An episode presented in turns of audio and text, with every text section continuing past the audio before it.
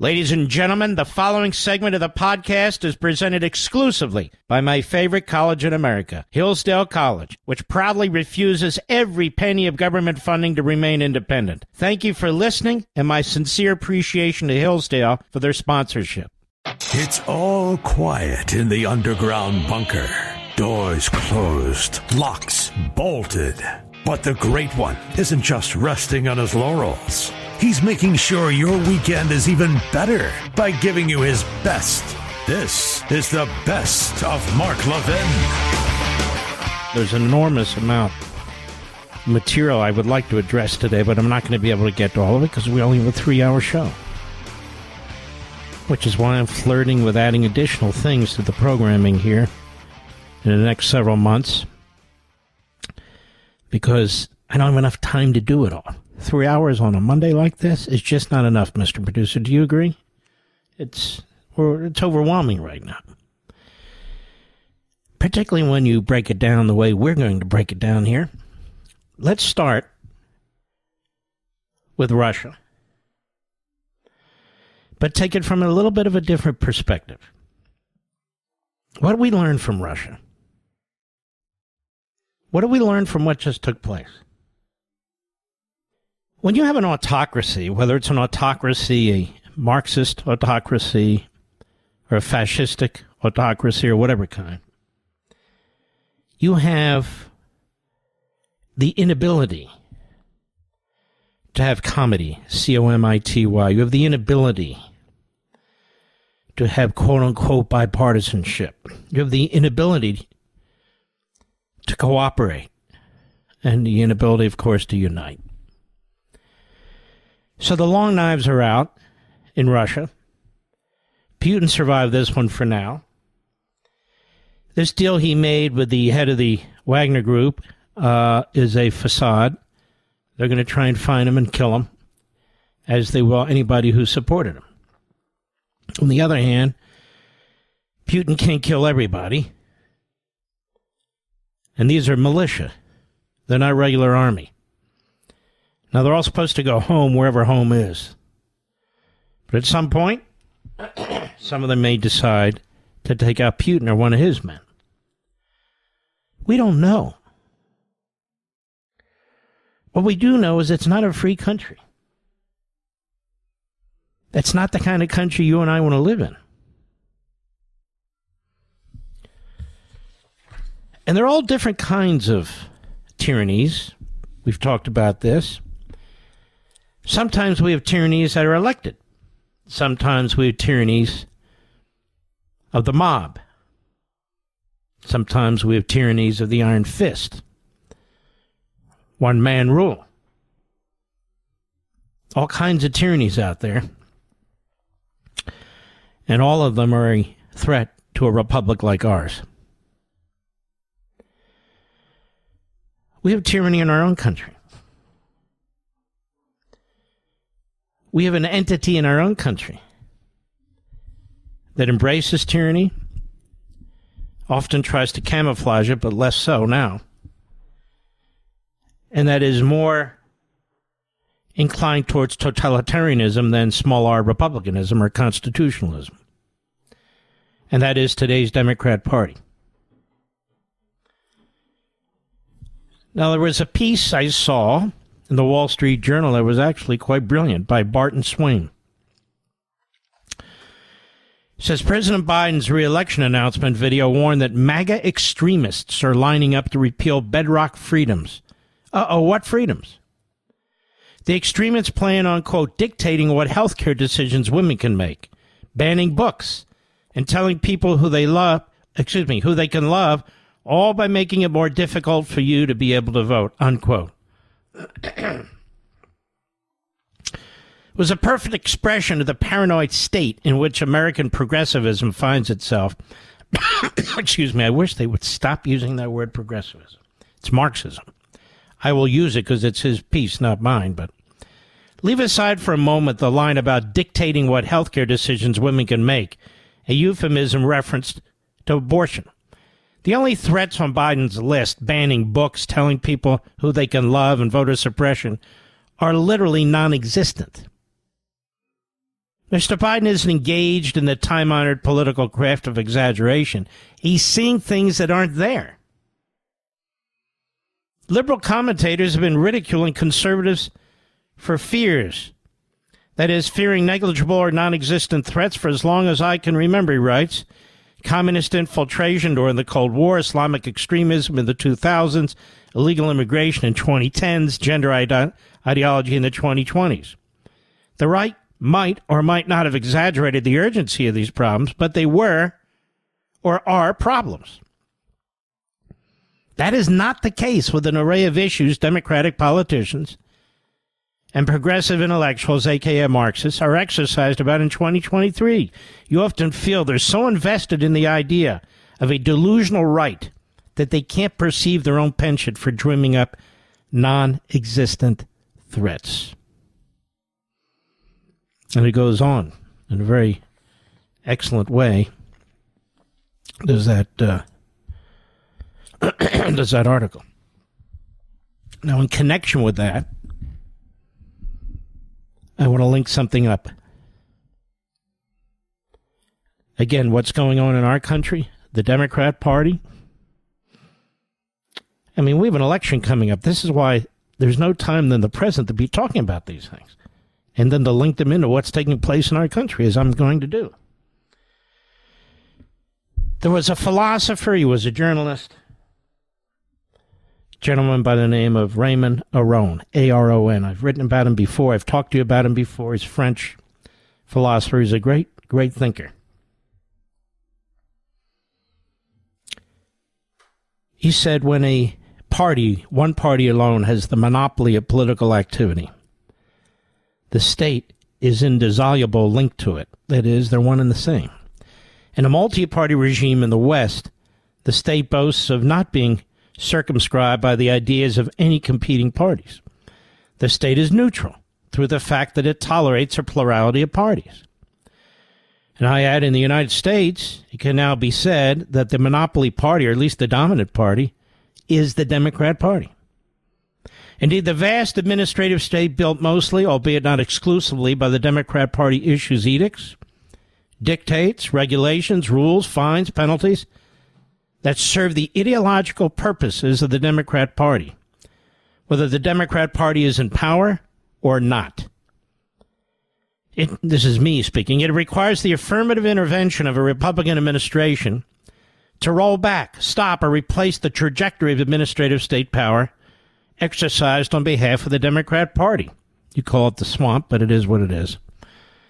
The administrative state often seeks to sabotage Republican Party initiatives and policies, thereby countering the decision of the electorate, in particular, election cycle.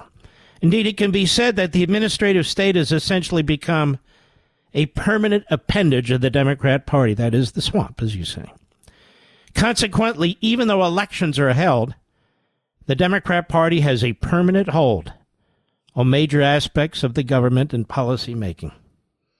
The more powerful the central government becomes with ubiquitous tentacles, unlimited resources, increasing police powers, the more powerful the Democrat Party becomes.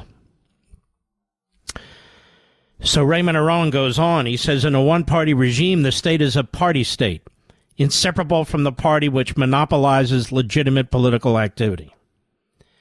If instead of a state of parties, a party state exists, the state will be obliged to restrict freedom of political discussion. This should all sound familiar to you now, folks, since the state presupposes as absolutely valid the ideology of the monopolistic party, our case, the Democrat Party. It cannot officially allow this ideology to be called into question. In fact, the restriction on freedom of political discussion varies, varies in degree according to the regimes of a single party. But the essence of a single-party regime, in which the state is defined by the ideology of the monopolistic party, is not to accept all the ideas and to prevent some ideas relating to the party from being openly debated. And I say this is where the Democrat Party is driving America. The power and control of the Democrat Party and allegiance to it and its ideology, above all else, is the ends. at least with regard, writes Aron, to those who do not belong to the monopolistic party, the party state. The Democrat Party, I'm arguing, is the party state. It's now the party state. Reserves for itself almost unbounded possibilities of action. Besides, if the monopoly is justified by the vastness of the revolutionary changes to be achieved, how can one ask the exercise of power to be moderate and even legal? It's exactly. Hence the Democrat Party's endless intrusions, I write, into our lives and self-righteous justifications for it. For those who love our country and the principles and values on which it was founded, the Democrat Party has pushed and dragged the nation into a disastrous and perilous place. Decades of usurpations of the Constitution, family, and faith. Look what's going on in New Jersey with parental control now. You actually have the governor and the attorney general suing localities to impose on them the right of the educational bureaucracy to keep from parents the so-called transitioning, gender transitioning of their children. It's unbelievable. So I say decades of usurpations of the Constitution, family, and faith, and abuses of power and governance in support of a so-called progressive agenda, or more to the point, Marxist theories and models of ruling, are destroying our country from within. And the pace of the decay is quickened, and the extent has broadened. Three paragraphs from the new book, The Democrat Party Hates America. It is a longer book, and so from time to time I'm going to be pulling little passages out. I'm not going to use, I'll use the word monopolize the program with it. But the purpose of this book is it's relatable to everything that's taking place in this country. Everything. What I just read to you there is the nature of the Democrat Party. And what I say later, and I won't read it to you, I'll just tell you, is that the Democrat Party is not merely a political party. It's a cultural party. It's not merely, merely a cultural party. It is the federal government's party. It is the party of government. That is, as Aron puts it, it is the party of the state. This is a very different characterization of what's going on in this country, of a Republican Party. Whatever you think of it, it's a political party. It's not a cultural party. It's not the party of the state. It doesn't have control over the bureaucracy and on and on. The Democrat Party has that and more. Have you ever thought to yourself, why does the Democrat Party insist on shutting down the government if it can't spend all this money? Because when you shut down the government, you actually stop the flow of money, at least for a period of time. And the answer is this. Just like Xi in China, Marxist regimes, they play long ball. The Democrat Party will defend the bureaucracy to the end. It insists on expanding it. It insists on making it immune from oversight. So you have a civil service, you have public sector unions, you have the impossibility of moving people out of positions. When's the last time a department was eliminated? They're never eliminated. How about an agency? They're never eliminated. They're expanded, or perhaps they're combined. They become increasingly powerful. They're reaching into your homes. They're reaching into your automobiles. They're reaching into your lives. They're reaching into your children's lives, and it's going to get far worse before it gets better. Why?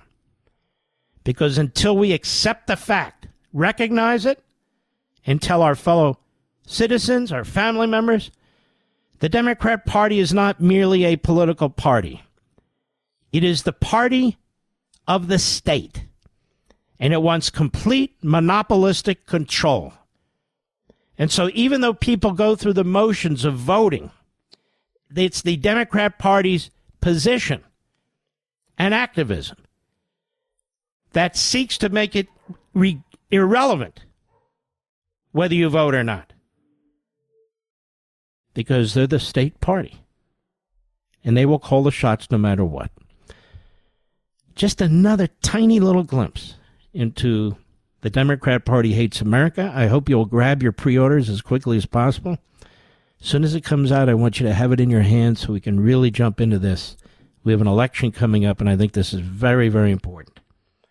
It's important that our focus be on how diabolical and evil the Democrat Party is. So you can grab your copy right now at Amazon, Books a Million, Barnes and Noble, online. Mark Levin. In today's digital age, where cyber threats loom larger than ever, safeguarding your personal information is paramount. So why is Congress considering a law that could put your credit card data at greater risk of being hacked and exposed to foreign networks? This Durbin Marshall credit card bill could jeopardize your financial data, make it more susceptible to cyber intrusions. It's a controversial bill that proposes a shift in billions of dollars worth of consumer transactions to payment networks that lack the robust security measures consumers rely on. Who could possibly want that? Well, the answer? Woke corporate megastores seeking to inflate their multi-billion dollar profit margins. The Durbin Marshall credit card bill will undermine our safe and convenient payment systems and endanger your data security. It's time to take a stand. Visit electronic payments coalition dot org. Make your voice heard. Tell your senators to oppose the radical Durbin Marshall credit card bill, paid for by the Electronic Payments Coalition.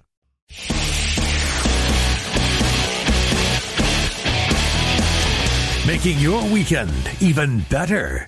This is the best of Mark Levin. I want to read to you one of the two sections in the U S Constitution on elections that the court decided on today.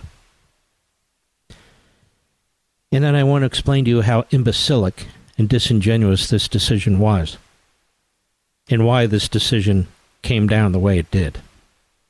It's really quite simple. The Elections Clause of the Constitution provides this part of it, quote, the times, places, and manner of holding elections for senators and representatives shall be prescribed in each state by the legislature thereof. So in the state, the legislature is the beginning and the end. But the Congress may at any time by law make or alter such regulations except as to the places of choosing senators. Now,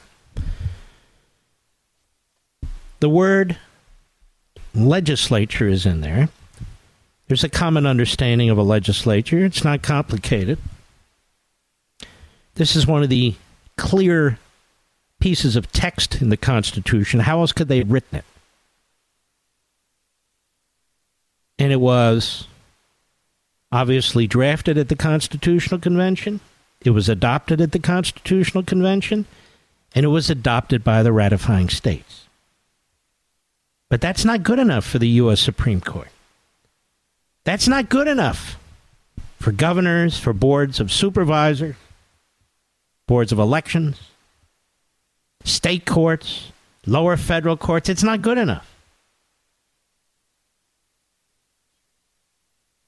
That's right. Seems pretty plain to me. But the Democrats, in advance of this decision, have had a full court press, and I mean the Democrats in the media and elsewhere, suggesting that if you rule that the language in the Constitution says what it says, then there must be something wrong with you. This is a unique theory. It's a theory that the state legislatures have the final say, and that there isn't state court review. And the U S Supreme Court today even expanded it to federal court review. So the state legislature is just a bit player, and it can be overruled by state courts, by federal courts. And you remember all this during the last election, correct? So the Supreme Court just rewrote the Constitution. Remember the first hour where I read at some length about our Constitution, and that what it takes is virtuous people to embrace it, to follow it, to execute? Well, we lack virtuous people in high positions in America today, busy running around trying to get Trump. That's pretty much all they do these days. Oh, and destroy the country. Before I get into the case, I want you to know that the kooks at M S N B C and Obama, a kook himself, and he spent his career condemning the Constitution and those who drafted it. While they praised Roberts, the Chief Justice, who wrote the majority decision and blew out the text, Kavanaugh, Kavanaugh, who was so beaten down by the left, he's doing everything he can to, to build up his cred, and Barrett, the biggest disappointment of them all, last days of the Trump administration, she is confirmed. She's considered a scholar. It turns out she's just another rhino because she's under the wing of Roberts. And this is, after all, the Roberts court, and he doesn't like all the talk about a right-wing court. This case is imbecilic, the majority decision. It is illogical, completely illogical. On two grounds. Number one, this case was already resolved, even though it went up to the Supreme Court, by the Supreme Court of North Carolina. The petitioners, including the Speaker of the North Carolina House, said that the North Carolina Supreme Court did not have the power to change the district lines that were determined by the Republican state legislature. It didn't have that power. And they cited, among other things, this section of the Constitution. We get to make these decisions. The people who elect us, we get to make these decisions. Well, guess what? In the next election, the subsequent election, the people of North Carolina elected a new Supreme Court, a new Supreme Court of majority, I should say. And that court reversed the prior court and agreed with the Republican speaker. And the case was over. There were no issues for the U S Supreme Court. That happens from time to time, you know. But the U S Supreme Court didn't drop the case. It wanted to give an opinion. The majority wanted to give an opinion. Even though there was no issue left to adjudicate. The petitioners, as a result of the state election and the new majority on the state Supreme Court, they won. They won their issue. But the U S Supreme Court, the majority said, no, we want to take this up. Now, number one, that is outrageous. That means the court wants to play in this field an activist role. It had literally no basis for ruling anything today. Because the people who brought the case, their case was satisfied. It was over. It's moot. But Roberts, the Chief Justice, the three Marxist radicals on the court who always stand together when it comes to a major case. And now the two other rhinos, they wanted to hear the case. They wanted to decide on the case. Now, what did they decide? What did they decide? The language seems pretty clear, doesn't it? It's plain English. I mean, if you come from a big-time law school and you've been a judge or you've been... So, certainly you know how to read plain English, like a few sentences in the Constitution. Let me read them again. The times, places, and manner of holding elections for senators and representatives shall be prescribed in each state by the legislature thereof, but the Congress may at any time by law make or alter such regulate. There's another section of the Constitution, too, which we've spent a lot of time on. Again, it emphasizes the role of the state legislature in the choosing of electors. Doesn't say the state, it says the state legislature. And yet in other parts of the Constitution, we have a whole tenth Amendment that talks about the states, not the state legislature. But this had no impact on the six justices. Six to three, the three truly excellent justices, Alito, Thomas, and Gorsuch. Now, before I give you the second point, the reason the justices wouldn't drop this case, particularly the three Republicans, is because they wanted to appeal to the radical left Democrat Party media that's been pounding them lately. I call John Roberts Hollywood John because he reads the news. He's on to the media. It's his court, baby. Kavanaugh, as I said, is trying to remake himself, and Barrett is a lost soul who is subjected to the influences of the Chief Justice. It's a lousy Chief Justice. Supreme Court ruled this, M S N B C. Supreme Court rules against giving state legislatures unchecked control over federal elections. How do you like that sentence? How do you like that title?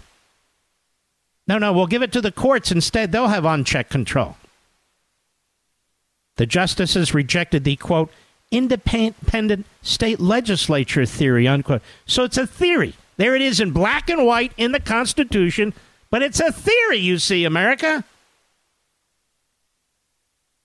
which was cited by Trump supporters during the twenty twenty election. They mean me. The theory would have restricted the power of state courts to review certain election laws. Exactly. Because the framers didn't say the states. They said the state legislature, each state by the legislature thereof. Not the state thereof. They know how to write. The framers, they know how to think these things through. But you see, what happens here is when you abandon the Constitution and the moorings of the Constitution, you can do these sorts of things. So the three Marxists on the court, they held firm. And they were joined by the three rhinos on the court. So there you go, six to three. I'm afraid this is going to turn into another Burger court, to be perfectly honest with you. Warren Burger. I interned for Warren Burger when I was in law school. I drafted the speeches, most of them. It dealt with the poor quality of, of teaching in law schools when it comes to actual litigation, because he asked me to look into those things, and I certainly enjoyed it, and I certainly did, and he was quite right. But that was a court that was all over the map, because you had leftists, you had one conservative, and then you had others who were looking for, you know, in each case, looking for a way in, a way out. I don't know. So this is the way N B C News and M S N B C reported. The Supreme Court on Tuesday declined to impose new limits on state courts, reviewing certain election-related issues by ruling against Republicans in North Carolina, fighting for a congressional district map that would heavily favor their candidates. Imagine that. Imagine having a majority party winning elections and deciding what the district should look like. Ladies and gentlemen, that's been going on since day one. Who should decide? Oh, we should have experts in Washington. And what happens? The experts are corrupted, and the next thing you know, the Democrat Party's in charge of it again. In doing so, the court declined to embrace a broad version of a hitherto obscure legal argument called the independent state legislature theory. Now, by the way, this propaganda came out of Ivy League law schools, has been pushed by the media since day one, which Republicans say limits the authority of state courts to strike down certain election laws enacted by state legislatures. Supporters of former President Donald Trump cited the theory in various cases during the twenty twenty presidential election and its aftermath. So, of course, they go after Eastman. They'll eventually come after me, even though he and I never talked about this as far as I know. It doesn't matter. This has always been my view. It's not just my view. It's the view of a number of justices in the past, including Rehnquist and so forth. But regardless of precedent and what justices thought and what justices wrote, what does the Constitution say? You have here in the federal Constitution the conference of authority on the state legislatures in federal election matters. There's not a conference on states generally. There is a conference on the state legislatures in plain English under the federal Constitution. How then does a state court get to intervene and say, no, the state legislature is wrong? It has no federal constitutional authority to interfere in a federal election matter. It doesn't matter what state courts normally do, Mister Chief Justice. It doesn't matter if state courts normally have judicial review over state constitutional issues, Mister Chief Justice. This is a federal constitutional issue, authority granted specifically to the state legislatures. The framers of the Constitution were a hell of a lot smarter than you and those five others you went with you. They knew exactly what they were doing. They wanted the elected body in the state dealing with the elected body at the federal level, Congress. They didn't want all the courts in between to make decisions like this. If they did, they would have said so. They were very reluctant to empower the judiciary. They called it the weakest branch. It's now the most powerful branch, other than the fourth branch, the unconstitutional mass of bureaucracy. And this is exactly the point of my book. We're being ruled by rulers. The Democrat Party's all in, but then we have this. They couldn't get what they wanted today without those three Republicans. And they got it. And no matter how much we vet these candidates, no matter their records in lower courts, no matter their records in the bureaucracy, no matter their records, they flip, the vast majority of them. And I don't want to hear again from my old friend, federal Judge Royce Lamberth, how wonderful Kavanaugh was on the courts. He sucks. And I don't want to hear from the Federalist Society ever again how wonderful Barrett was when we took up her cause here. She sucks. Mark Levin.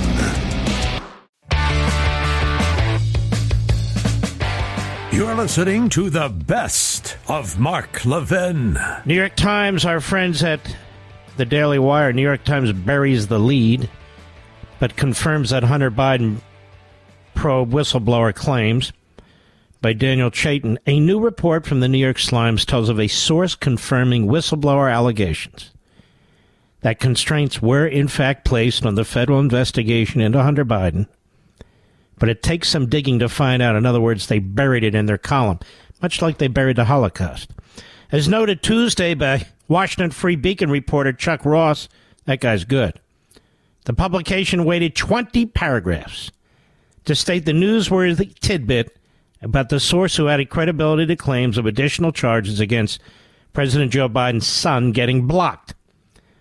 New York Times reported in the twentieth paragraph that I R S Supervisory Special Agent Garrett Shapley's whistleblower testimony claimed that a mid twenty twenty-two bid by Delaware U S Attorney David Weiss to pursue charges in Washington, D C got rejected by the top federal prosecutor in the nation's capital. You remember I've talked about this Matthew Graves over and over and over and over again, and he's the one that's unleashed holy hell against protesters on January sixth. I'm not talking about violent, just any. And to a man and a woman, the the black-robed honors there, judges, have thrown the book and the book and the book after one of these citizens after another. And here we are in Hunter Biden's case. Same jurisdiction. And Mister Graves, the U S attorney there, with all kinds of links to the Democrat Party. And, of course, they don't mention Mister Graves appointed by Biden. No, no, no. David Weiss, the Wilmington U S attorney appointed by Trump. But what happened to Mister Graves, the U S attorney appointed by Biden? They never say that. So Chuck Ross pointed out the New York Times weighted twenty paragraphs. To state the newsworthy tidbit about the source who added credibility to claims of additional charges against Biden's Biden's son, Hunter. The New York Times reported in the twentieth paragraph that I R S Supervisory Special Agent Gary Shapley's whistleblower testimony claimed that a mid twenty twenty-two bid by Delaware's U S Attorney David Weiss to pursue charges in Washington, D C got rejected by the top federal prosecutor in the nation's capital. Why? Oh, they're busy getting Trump. Quote, a similar request to prosecutors in the Central District of California, which includes L A, was also rejected, Mister Shapley testified. The report of the New York Times added in the twenty-first paragraph. And they said in the twenty-first paragraph, a second former I R S official who's not been identified, told House Republicans the same story. That episode was confirmed independently to the New York Times by a person with knowledge of the situation. There were six people in that meeting who were witnesses who heard the same damn thing. Mister Shapley wrote it in an email, who took copious notes, smart man. The reporting about the source could be significant, as Attorney General Merrick Garland has denied allegations of political interference in the investigation, which so far has amounted to a plea deal for Hunter Biden for tax and gun violations. Ross and others called out the New York Times for the low-priority placement. New York Times buries in the twenty-first paragraph that it has an independent source who confirms the two I R S whistleblowers claim that David Weiss said he was blocked from bringing charges against Hunter Biden in California. Of course they did, responded the House Judiciary Committee G O P's account. They buried the lead, added J- Jason Foster, a former investigative counsel in the Senate who founded government watchdog group Empower Oversight. Tristan Levitt, president of Empower Oversight and a lawyer representing Shapley, responded with a pair of exclamation points. The best way to read stories in the New York Times or the Washington Post is from the bottom up, tweeted David Harsany, senior editor at The Federalist. By the way, we reached out to Mister Levitt. Did we get any response, Mister Producer? We reached out to the other lawyer for Mister Shapley. Did we get any response from him? We reached out to Mister Shapley directly. Did we get any response from him? Three times and we're out, I guess. Mister Garland, Friday, pushed back on the whistleblower allegations. He said he was given complete authority to make all decisions on his own. I don't know how it would be possible for anybody to block him from bringing a prosecution, given that he has the authority. And I broke those words down with you on Friday. The Attorney General has also denied assertions that Weiss sought but was turned down special counsel status. How many times have I said, why haven't they appointed a special counsel, for God's sakes? Which could have allowed him broader authority to bring charges outside of his jurisdiction. Mister Weiss never made that request, Garland said. Mister Weiss doesn't have to make that request, Mister Garland. That's on you. Weiss sent a letter to House Judiciary Committee Chairman Jim Jordan this month in which the U S attorney indicated he'd been granted the ultimate authority in the Hunter Biden matter, including for prosecutions consistent with federal law. Well, he's got a problem on his hands, too, because there's contemporaneous email, other notes, witnesses. Oh, my goodness. And it's good, because Mister McCarthy, the Speaker of the House, is looking at impeachment hearings. How do I know? From P J Media. Our buddy Matt Margolis, one of the best. McCarthy sets date for possible impeachment hearings against Merrick Garland. On Sunday, House Speaker McCarthy indicated the House G O P could ignite an impeachment inquiry against scandal-plagued U S Attorney General Merrick Garland. The inquiry is predicated on whether I R S Criminal Supervisory Special Agent Gary Shapley's claim the U S Attorney Weiss wanted to appoint be appointed a special counsel for the Department of Justice investigation into Hunter Biden proves to be accurate. Well, now we have a second. A second source. From the New York Times. They buried it, but some of us can read to the twentieth and twenty-first paragraph, can't we, America? Shapley named six witnesses to Weiss's claim during the October meeting in a statement from his legal team. Six witnesses. In October seventh, twenty twenty-two, meeting at the Delaware U S Attorney's Office, U S Attorney David Weiss told six witnesses he did not have authority to charge in other districts and had thus requested special counsel status, Shapley's attorney said in a statement. Those six witnesses include, and they named them, Baltimore F B I Special Agent in Charge Tom Sobosinski, an Assistant Special Agent in Charge, Rishia Holly, I R S Assistant Special Counsel in Charge, Gary Shapley, and Special Agent in Charge Darrell Walden, who also independently and contemporaneously corroborated Mister Shapley's account in an email, now public. So that's three, really. You've got Shapley, you've got Darrell Walden, and you've got it anonymous and out in L A. That's three. Three against Garrett, uh, uh, Merrick Garland. Three. Seems to me, seems to me the uh, the standard has been met for an impeachment inquiry, and why an impeachment inquiry gives them much more broad authority. Shapley has no explanation for why Weiss would make these statements if they weren't true. His legal team argues that since the statement can be corroborated, it's up to Mister Weiss and the Justice Department. It's up to them to make it clear. Now, McCarthy gave a date for when the impeachment inquiry could begin. Well, you apparently don't follow me on Twitter, he said, because yesterday I laid out, he says this to uh, Brian Kilmeade, yesterday I laid out very, very clearly, by July sixth, because of the allegations from the I R S, because of the whistleblowers, what Garland is saying and what Mister David Weiss is saying privately are two different things.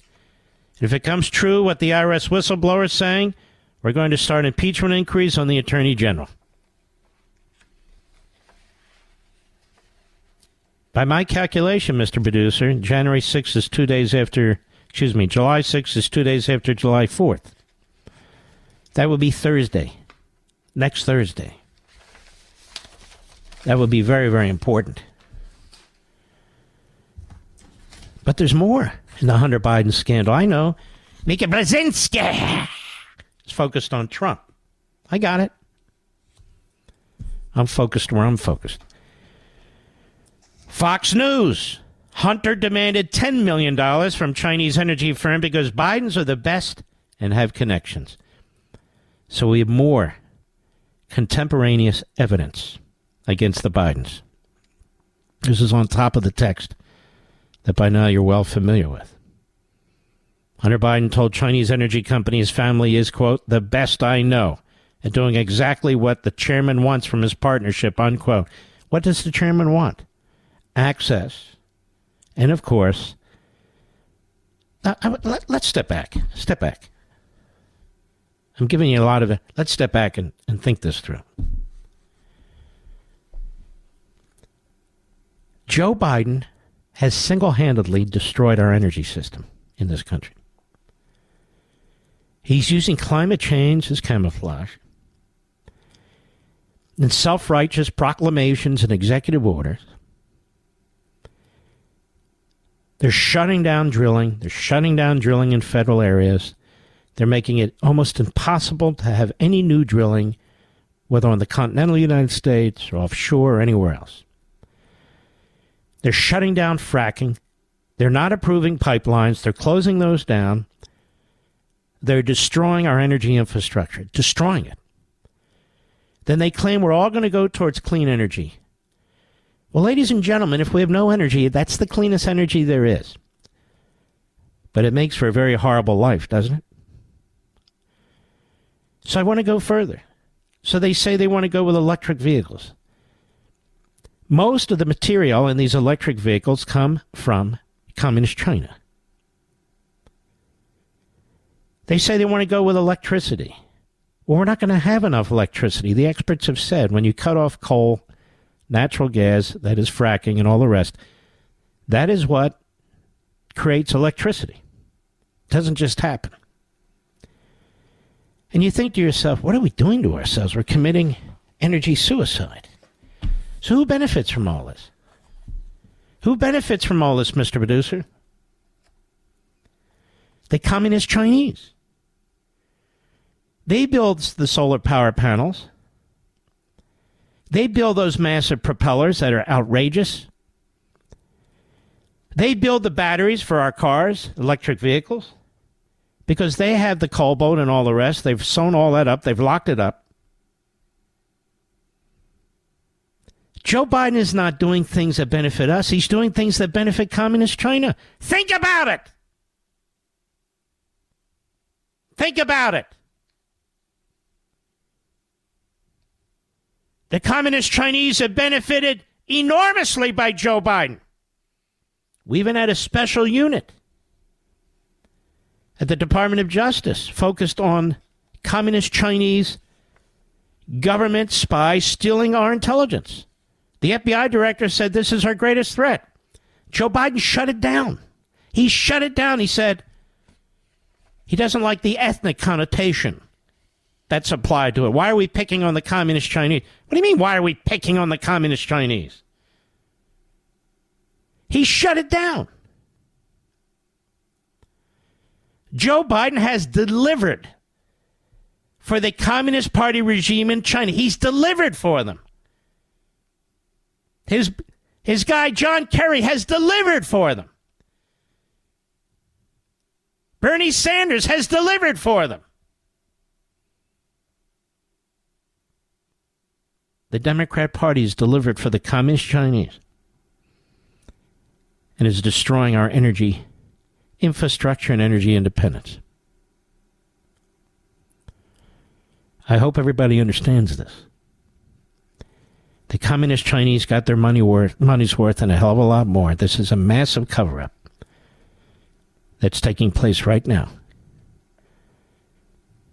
The Biden family sold out the country.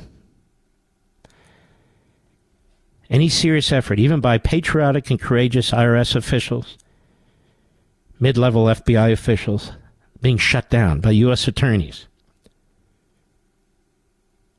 including in Washington, D C, who at the drop of a hat go after average citizens for anything and everything. Mark Levin.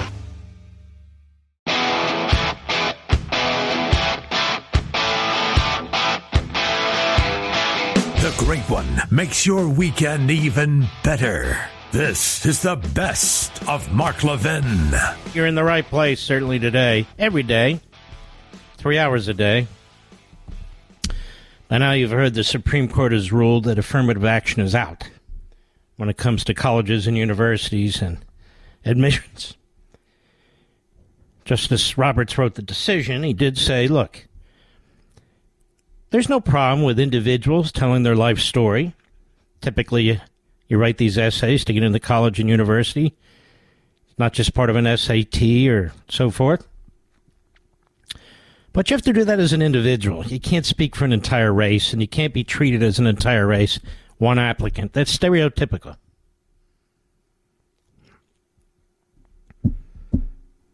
Ladies and gentlemen, there were a number of Asian American students who brought this lawsuit against Harvard. Harvard created a racist, bigoted admissions policy against Asians.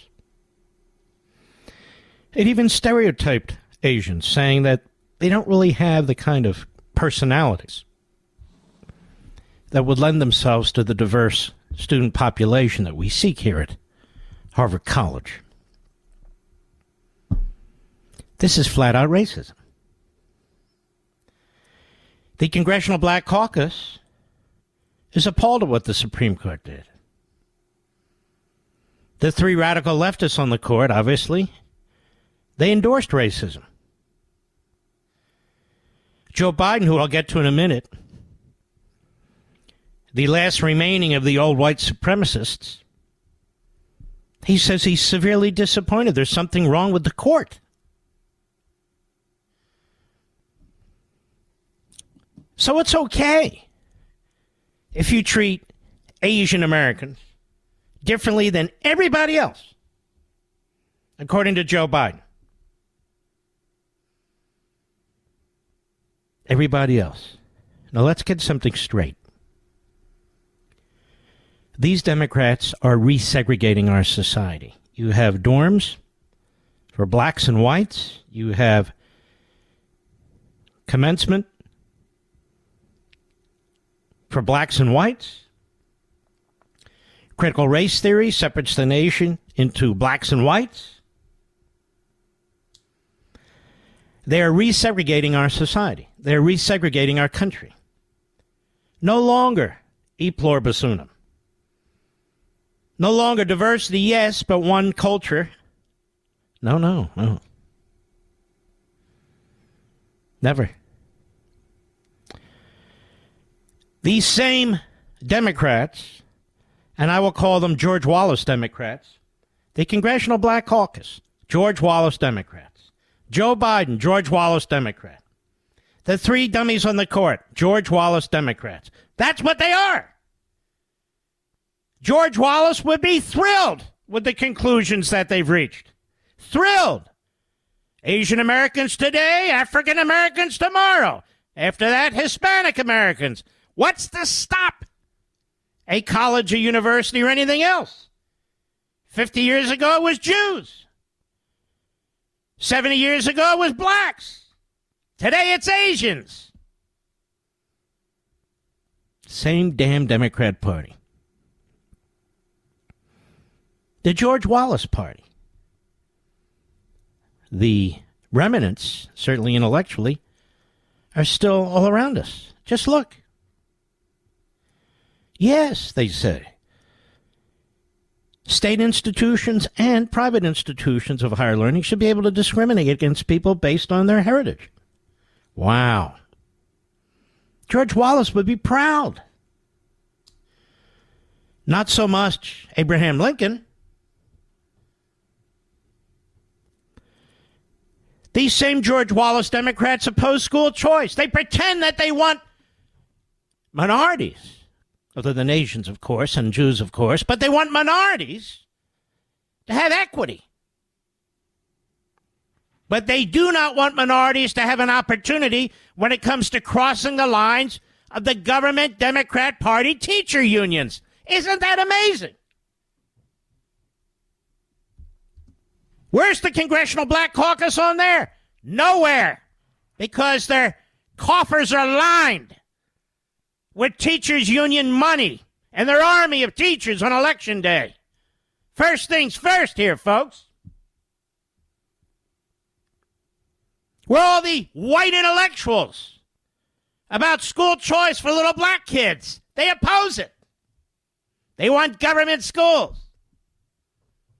Nothing more, nothing less. Doesn't matter if test scores are gone down the toilet. Doesn't matter if little kids are going to school or facing criminalization and, and other horrific things when they get there? Doesn't matter. No school choice, but yes, racial discrimination and resegregating America, that they're for.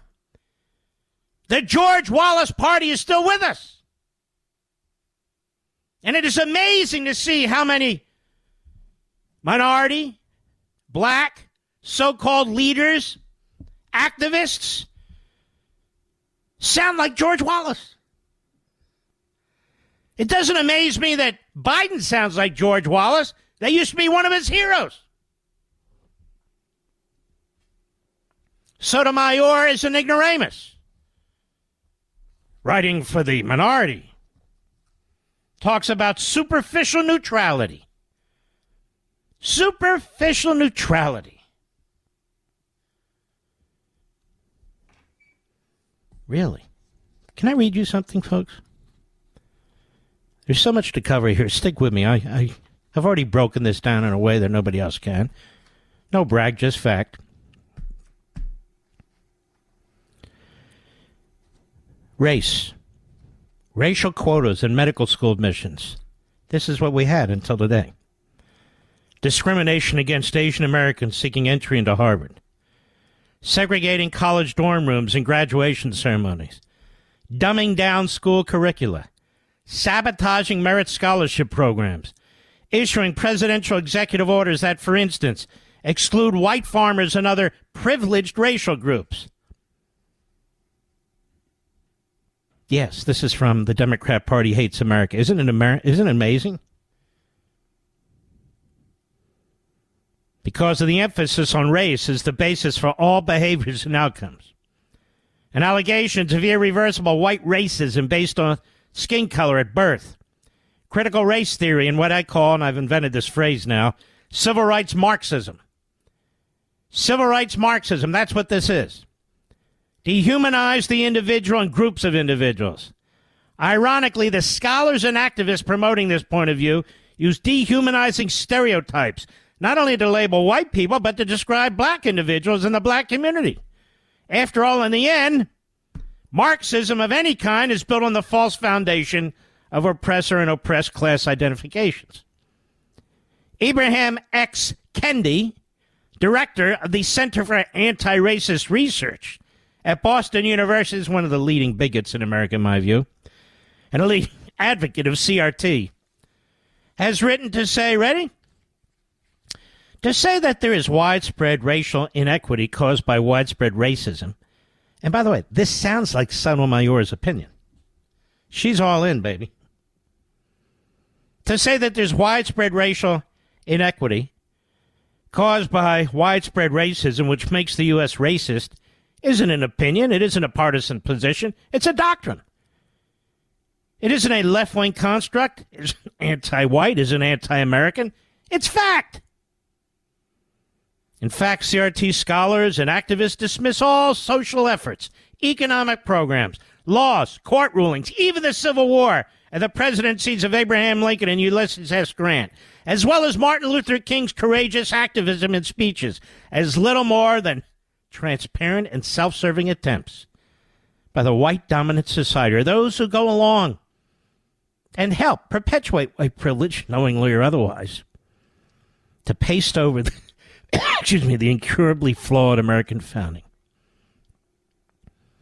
The civil rights Marxists, again, as I call them, also reject both the idea and pursuit of a colorblind society. This gets to the nub of the matter. They're the modern-day segregationists. They're the modern-day racists.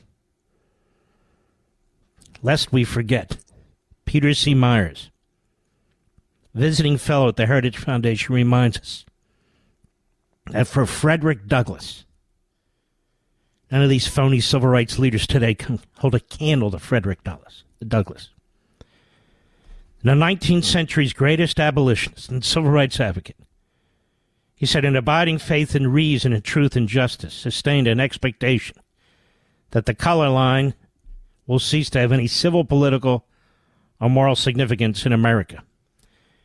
The most famous dissenting opinion in U S. Supreme Court history.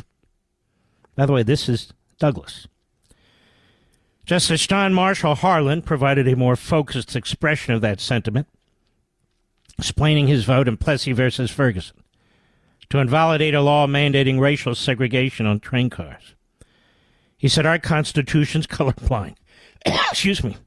Law regards man as man, takes no account of his color when his civil rights as guaranteed by the supreme law of the land are involved." In his brief for the plaintiffs in landmark Brown versus Board of Education, Thurgood Marshall argued, "Distinctions based upon race or color alone are the epitome of the arbitrariness and capriciousness constitutionally impermissive under our system of government." He said, three score and seven years after Plessy came to the most resounding statement of all, when the Reverend Martin Luther King Junior stood under the shadow of Abraham Lincoln and immortalized the moral vision of the civil rights movement by declaring, "I have a dream that my four little children one day live in a nation where they will be judged by the color of their not be judged, excuse me, where they will not be judged by the color of their skin, but by the content of their character." The Democrat Party believes in none of this.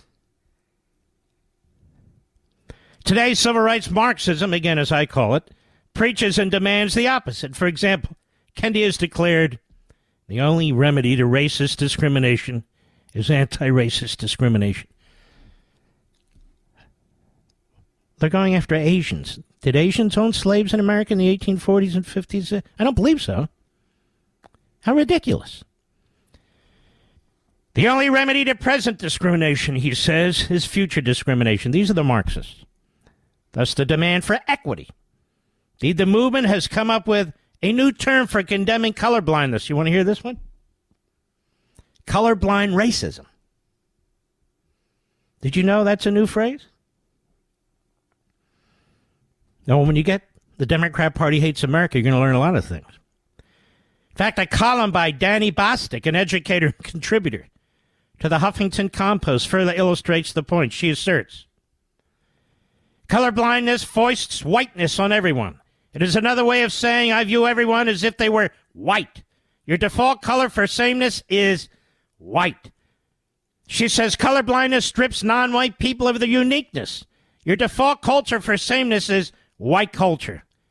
When you encourage your child to be colorblind and view everyone as the same, you're projecting white on people who aren't white, negating their experiences, traditions, and uniqueness. Again, this could sound like Sotomayor's outrageously pathetic opinion. Colorblindness suppresses critically important narratives of oppression, she says. Once you view everyone through a colorblind white lens, you deny the reality that non-white people face. She says, color, the great Huffington Post, Dana Bostic, colorblindness assumes everyone has the same experience here in America. When you fail to see color, you fail to recognize injustice and oppression. She said colorblindness promotes the idea that non-white races are inferior. When you teach your child to be colorblind, you're essentially telling them, if someone isn't white, pretend they look like you so you can be friends. Stripping people of a fundamental aspect of their identity by claiming not to see color is dehumanizing. Get it?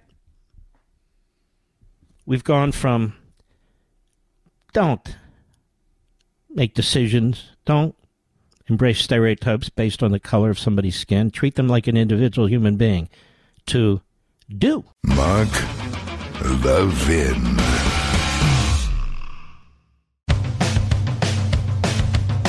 We're giving you nothing but the best, the best of Mark Levin.